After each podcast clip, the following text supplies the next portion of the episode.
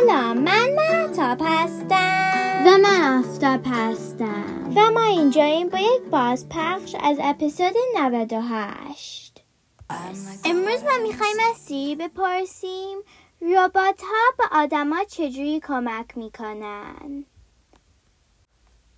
Hey Siri, how do robots help people? Here's an answer from Wikipedia.org. The goal of robotics is to design machines that can help and assist humans. Robotics integrates fields of mechanical engineering, electrical engineering, information engineering, mechatronics, electronics, bioengineering, computer engineering, control engineering, software engineering, among others. Robotics develops machines that can substitute for humans and replicate human actions.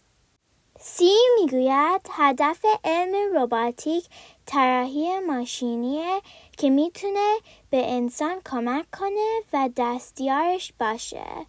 رباتیک از اشتراک رشته های دیگه مثل مهندسی برق، کامپیوتر، مکانیک، آیتی و خیلی های دیگه به وجود اومده و ماشین هایی را درست می‌کنه که می‌تونن انسان رو جایگزین کنن یا رفتارهاشون رو تقلید کنن.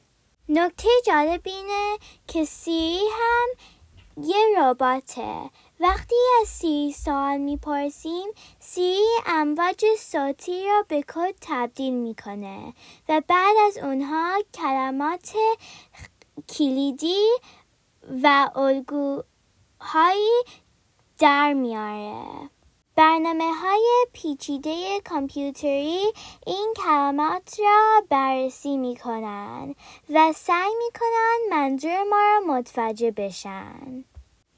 تا اپسود بعدی خدافز Hey Siri, play some music.